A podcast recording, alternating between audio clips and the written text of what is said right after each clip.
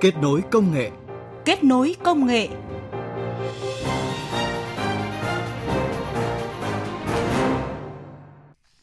Biên tập viên Thúy Nga và Quang Huy xin kính chào quý vị và các bạn.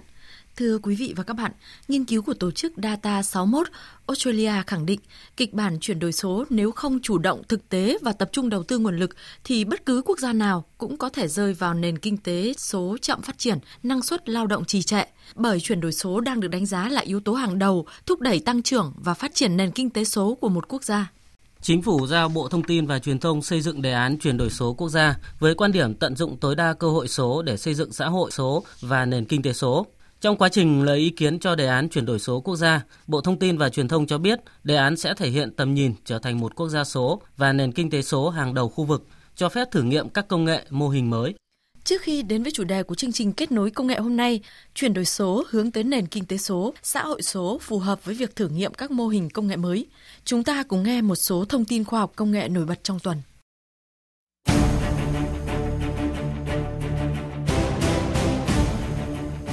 Theo Bộ Thông tin và Truyền thông, tính đến hết tháng 6 năm nay, tổng số máy điện thoại di động của Việt Nam là 134 triệu 500 nghìn thuê bao, tăng 12% so với cùng kỳ năm 2018. Trong đó, số máy điện thoại di động băng rộng 3G và 4G gần 51 triệu 130 nghìn thuê bao. Theo báo cáo của Apporta, chỉ có 25% những người sở hữu điện thoại thông minh sử dụng Internet thường xuyên. Điều này cho thấy khoảng 75% số người sử dụng điện thoại thông minh không sử dụng hết các tiện ích mà Internet có thể đem lại. Điển hình, người Việt Nam xem clip và nghe nhạc trên điện thoại chiếm 69%. Chưa kể có tới 82% người Việt sẵn sàng cho đi thông tin cá nhân để đổi lại quà miễn phí.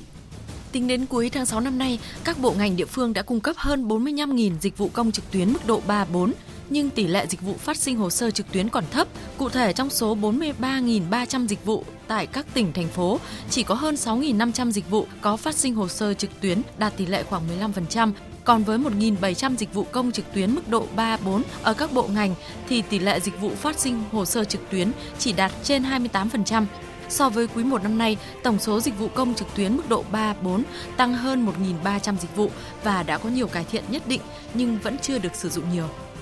Nhà mạng Viettel cho biết, lưu lượng data 4G vào các đêm bắn pháo hoa ở thành phố Đà Nẵng năm nay cao hơn từ 2 đến 2,5 lần so với năm 2018 và cứ tăng thêm khoảng 10% sau mỗi đêm. Để đảm bảo lưu lượng cho người dùng gửi tin nhắn, gọi thoại, duyệt web, xem video hay thậm chí là livestream, cùng với việc sở hữu hai băng tần 1.800 và 2.100 để triển khai 4G, Viettel đã bố trí thêm nhiều xe phát sóng lưu động, Wi-Fi, chạm phát sóng nhỏ Công ty Điện lực Hà Tĩnh bắt đầu khai thác dịch vụ chăm sóc khách hàng qua ứng dụng Zalo tới khách hàng. Đây là dịch vụ hiện đại đơn giản, tiện lợi đối với khách hàng và giúp ngành điện tiết kiệm hàng trăm triệu đồng mỗi năm.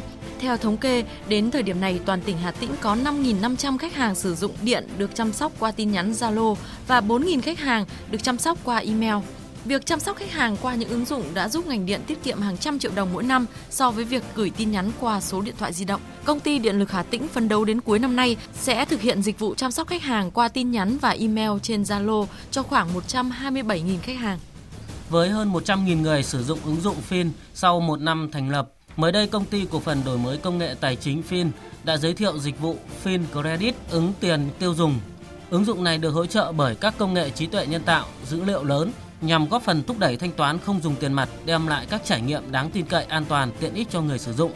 Người dùng chỉ cần cài ứng dụng Fin Credit lên điện thoại, mở tài khoản trực tuyến nhanh chóng trong khoảng 10 phút và được ứng tiền không bị tính phí, chỉ tính lãi sau 45 ngày.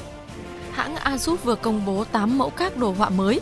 Các mẫu chip đồ họa mới này đã đem lại hiệu năng cạnh tranh hơn cho các sản phẩm các đồ họa cao cấp sử dụng kiến trúc Nvidia Turing, đem đến nhiều lựa chọn cho game thủ. Các chip xử lý đồ họa mới của hãng tối ưu hóa kiến trúc để đem lại hiệu quả cao hơn cho các game truyền thống và các game ứng dụng công nghệ dựng hình theo thời gian thực.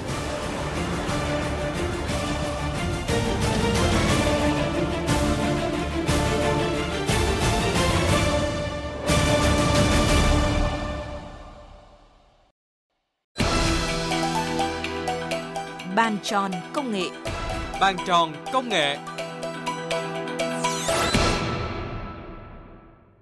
Quý vị và các bạn thân mến, báo cáo đánh giá mức độ ứng dụng công nghệ thông tin của các bộ, cơ quan ngang bộ, các tỉnh, thành phố trực thuộc Trung ương năm 2018 cho thấy dịch vụ công sẽ là một điểm sáng, giúp cho số lượng giao dịch công trực tuyến tăng lên nhiều lần.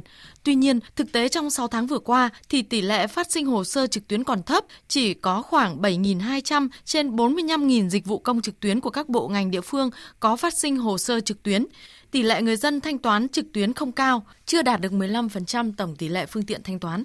Vâng, điều này cho thấy dù nền tảng hạ tầng kỹ thuật đã đạt được nhiều kết quả như các quang được triển khai đến tận thôn bản của 63 tỉnh thành phố trên cả nước, sóng di động đã phủ tới 99,7% dân số.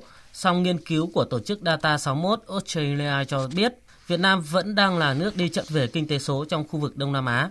Vậy đâu là khó khăn, thách thức đối với các doanh nghiệp khởi nghiệp đổi mới, sáng tạo trong quá trình chuyển đổi số hướng tới phát triển kinh tế số. Mời quý vị và các bạn cùng nghe bài viết sau đây của phóng viên Mai Hạnh.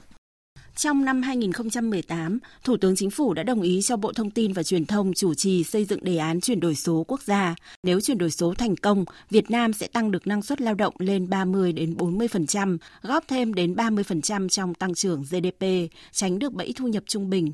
Chưa kể, chuyển đổi số quốc gia sẽ tạo nên một nền kinh tế số sử dụng công nghệ số và dữ liệu số để tạo ra những mô hình kinh doanh mới. Tuy nhiên, thực trạng dữ liệu đang đặt ra nhiều thách thức cho nền kinh tế số, như phân tích của ông Nguyễn Thành Hưng, Thứ trưởng Bộ Thông tin và Truyền thông. Một trong những vấn đề quan trọng của nền kinh tế số đó là dữ liệu. Thế nhưng mà thực trạng của chúng ta là dữ liệu manh mún phân tán, nó không có sự kết nối liên thông. Khi mà cái dữ liệu đó nó đang xây dựng mà nó chưa được kết nối liên thông thì chúng ta đang ở giai đoạn rất là ban đầu mà nếu chúng ta không làm tốt vấn này, đừng bao giờ nói chuyện kinh tế số.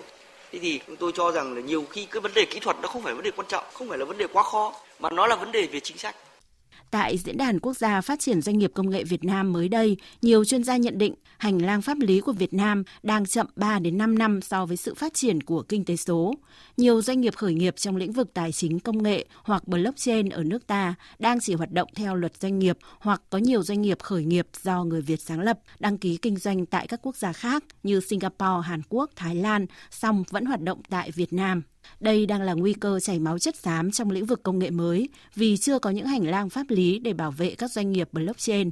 Ông Vương Quang Long, giám đốc điều hành công ty Tomochain đề nghị.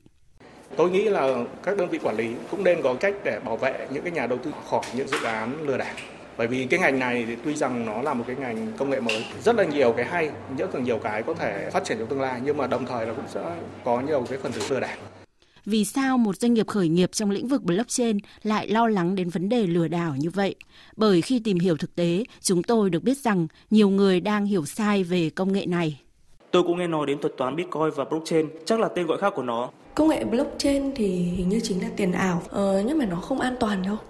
Vâng, chính vì đã có nhiều đối tượng lừa đảo tạo dựng niềm tin cho các nhà đầu tư bằng cách ứng dụng công nghệ blockchain, nên hàng loạt vụ kinh doanh tiền ảo đa cấp bị sập trong năm 2018 đã kéo theo nhiều sự nghi ngờ của nhiều người về những công nghệ mới như vậy. Chưa kể, những cách hiểu không đúng khiến nhiều công ty công nghệ gặp trở ngại lớn khi muốn phát triển công nghệ blockchain trong cuộc sống. Ông Đỗ Văn Long, giám đốc vùng công ty Infinity Blockchain Lab chia sẻ. Trong hai năm vừa qua khi chúng tôi cố gắng đi chuyển tải thông điệp về công nghệ blockchain thì ờ, cũng gặp rất nhiều những khó khăn. Đặc biệt là cái nhận thức họ chưa nhìn nhận đúng về công nghệ blockchain và họ chỉ nhận thức Bitcoin và các đồng tiền mã hóa khác là những ứng dụng trên nền tảng công nghệ blockchain. Tuy nhiên, blockchain là một công nghệ nền và trên nền tảng blockchain có hàng trăm ngàn các loại ứng dụng khác nhau. Chúng ta nên nhìn nhận đúng đắn về khía cạnh khoa học công nghệ của công nghệ blockchain này.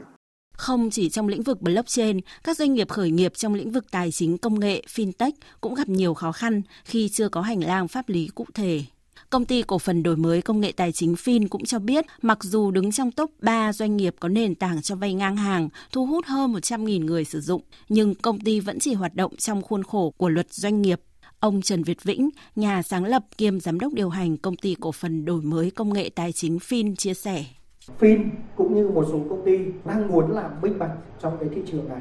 Chúng tôi hoạt động đến bây giờ là hơn một năm cùng với cả một số đơn vị khác thì chúng tôi luôn mong mỏi là các cơ quan quản lý sẽ sớm có được các cái quân khổ, các cái văn bản, các cái hành lang pháp lý để cho chúng tôi hoạt động trong một sự giám sát dưới một cái khuôn khổ của pháp luật và được sự bảo vệ của cho chính doanh nghiệp chúng tôi, cho chính khách hàng, những người dùng trên hệ thống của Phim.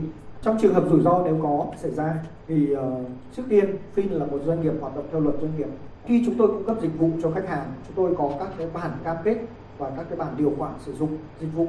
Trong đó tôi cam kết đảm bảo về cái số tiền của khách hàng giao dịch. Công nghệ mới đang phát triển nhanh và có tác động sâu rộng đến mọi mặt của đời sống xã hội. Do đó, nếu không có chính sách phù hợp cho các mô hình công nghệ mới thì thách thức của quá trình chuyển đổi số là rất lớn. Ông Vũ Đại Thắng, Thứ trưởng Bộ Kế hoạch và Đầu tư nêu rõ. Thách thức để làm được điều này là rất lớn. Bởi vì như hiện nay thì đã gia nhập vào Việt Nam rất nhiều những cái hoạt động kinh doanh. Mà chúng ta thấy cái mô hình kinh doanh của nó thậm chí không còn khái niệm về biên giới lãnh thổ. Có nghĩa là chúng ta hình dung ra là có một doanh nghiệp cung cấp ở một dịch vụ ngoài quốc gia. Thì hiện nay họ có thể cung cấp một cách toàn cầu. Và như vậy thì cái khái niệm về lãnh thổ biên giới về luật pháp hoàn toàn nó có thể bị thay đổi. Và như vậy thì cái luật pháp có thể sẽ phải thay đổi.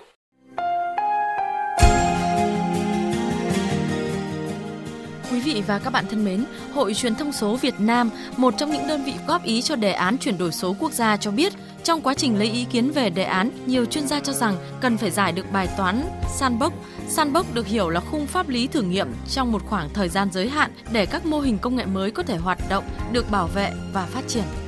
Khi có sandbox, các doanh nghiệp khởi nghiệp đổi mới sáng tạo trong những lĩnh vực mới như blockchain, fintech, các mô hình kinh tế chia sẻ như Bi, GoViet, FastGo, MyGo có thể trở thành những doanh nghiệp số thúc đẩy quá trình chuyển đổi số hướng tới một nền kinh tế số phát triển bền vững. Phóng viên Đài Tiếng Nói Việt Nam có bài viết với nhan đề Chuyển đổi số hướng tới nền kinh tế số, xã hội số phù hợp với việc thử nghiệm các mô hình công nghệ mới. Mời quý vị và các bạn cùng nghe. Ngân hàng Nhà nước Việt Nam khẳng định nếu như không có khung chính sách pháp lý thử nghiệm sandbox với những chính sách cụ thể khi cho phép các doanh nghiệp thử nghiệm dịch vụ mới thì các doanh nghiệp fintech hoàn toàn có khả năng chịu rủi ro lớn về mặt pháp lý, bị cạnh tranh không bình đẳng với các doanh nghiệp hoạt động xuyên biên giới. Ông Phạm Tiến Dũng, vụ trưởng vụ thanh toán Ngân hàng Nhà nước Việt Nam nhấn mạnh chúng ta cứ nói là ứng dụng công nghệ mới nhưng mà công nghệ mới lôi cái gì chúng ta không cho làm chúng ta nói thiếu pháp lý hay không pháp lý Đấy, thì sandbox chính là cái gì? Chính là cái cách ứng xử của một cơ quan nhà nước đối với những cái công nghệ mới. Không có cái đấy, chúng ta không thể ứng xử với cái mới được vì pháp lý của chúng ta từ trước đến giờ là pháp lý đi sau. Mà chúng ta không có cái gì ứng xử cho mới cả thì chúng ta làm sao làm được?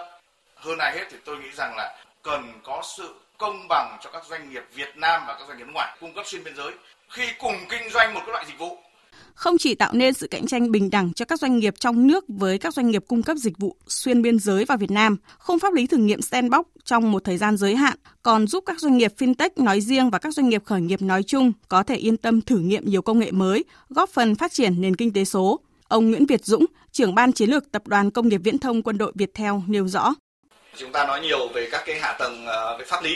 Tuy nhiên là pháp lý thì như mọi người nói là nên dùng cái sandbox ấy nhưng cũng có cái điều chúng tôi thấy là nếu chúng ta quá chú trọng vào cái việc pháp lý thì đợi pháp lý rất là chậm nên chăng là chúng ta xây dựng pháp lý theo kiểu các cái nguyên tắc cơ bản và hướng tới một môi trường số để nhiều sáng tạo và nhiều cái thử nghiệm hơn, để những cái mới có điều kiện được đưa ra nhiều hơn để mà phát triển các chuyên gia công nghệ góp ý cho đề án chuyển đổi số quốc gia cho rằng khung pháp lý thử nghiệm sandbox đòi hỏi phải được triển khai thử nghiệm thành công trong quá trình xây dựng đề án để có thể đem đến những lợi ích thiết thực cho người dân trong nền kinh tế số.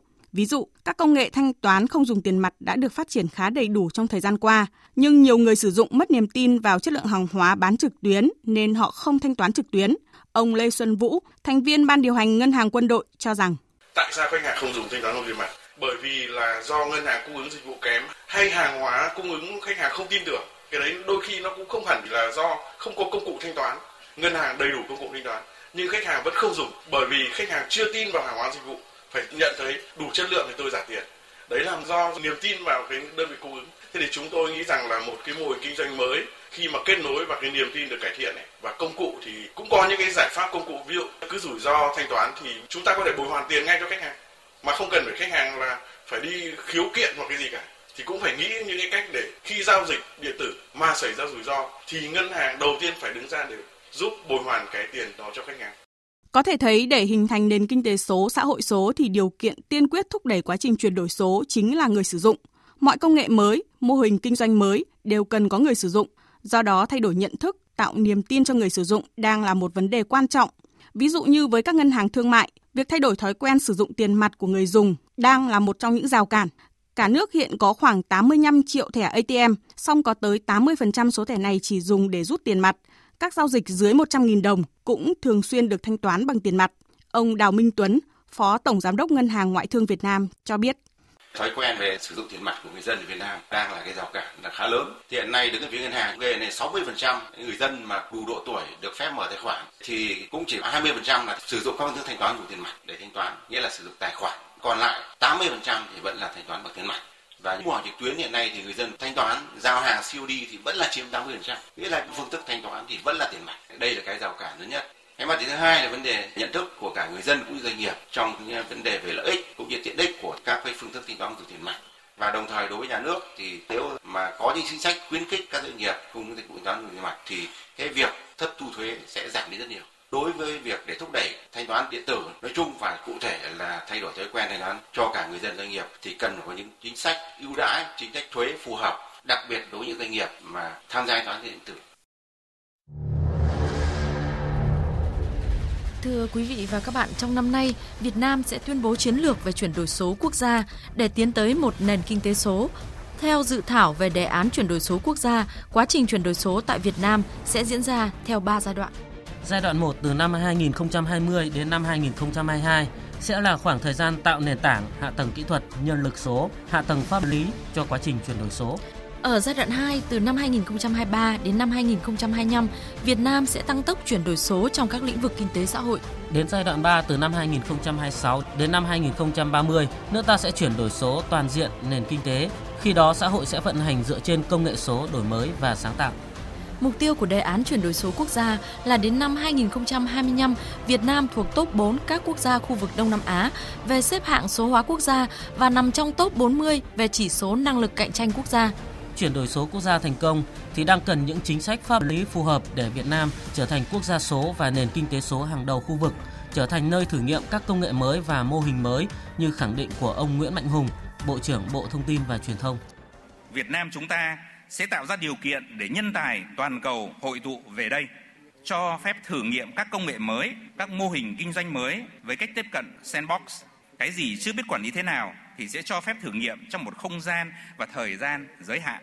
Những đặc khu công nghệ, đặc khu đổi mới sáng tạo với nội hàm là nơi thử nghiệm những cơ chế vượt trội dành cho doanh nghiệp công nghệ có thể được chính phủ xem xét. Chúng ta đang và sẽ sống trong kỷ nguyên số kéo dài hàng trăm năm. Một đất nước hóa rồng cũng phải mất nhiều thập kỷ. Sự chuyển đổi lớn nhất là sự chuyển đổi của tất cả mọi người trong xã hội đó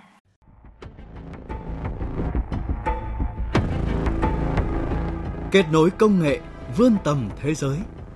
Kết nối công nghệ vươn tầm thế giới.